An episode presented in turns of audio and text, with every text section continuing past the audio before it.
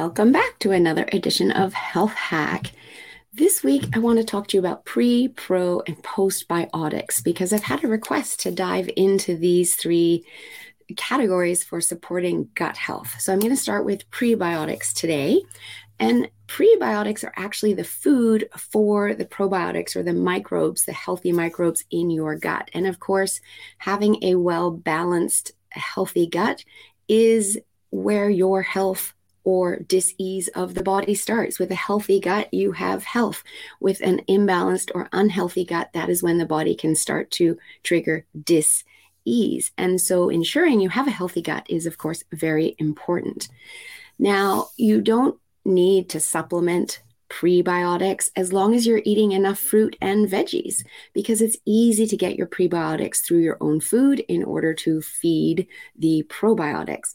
Now, just FYI, if you are on a low carb diet, you may not be getting enough prebiotics to feed your microbes.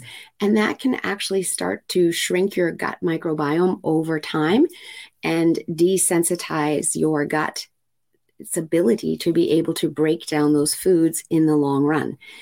So, we don't want to be on low carb diets for the long term. They can have benefits in the short term.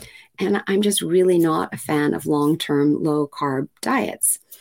Now, we just shouldn't cut out a whole food group, right? And if you are someone who is feeling better on a low carb diet, then I want to ask you why. Why does being on a low carb diet make you feel better?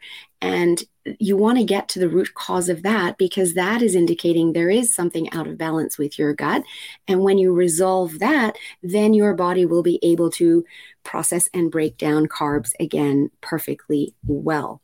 So, some examples of foods that are prebiotics are all of the FODMAP foods, which I know a lot of people avoid because of their gut health. And again, if we heal your gut, you won't have to be avoiding them root based veggies, uh, slightly unripe fruit, legumes, high fiber foods, raw garlic, onions, asparagus, raw honey, dandelion greens. So you can see there's many ways that you can get prebiotics naturally through your food. And that is the best way to do it. Supplementation can be very helpful, but that's exactly what it is, is it's supplementing your food sources.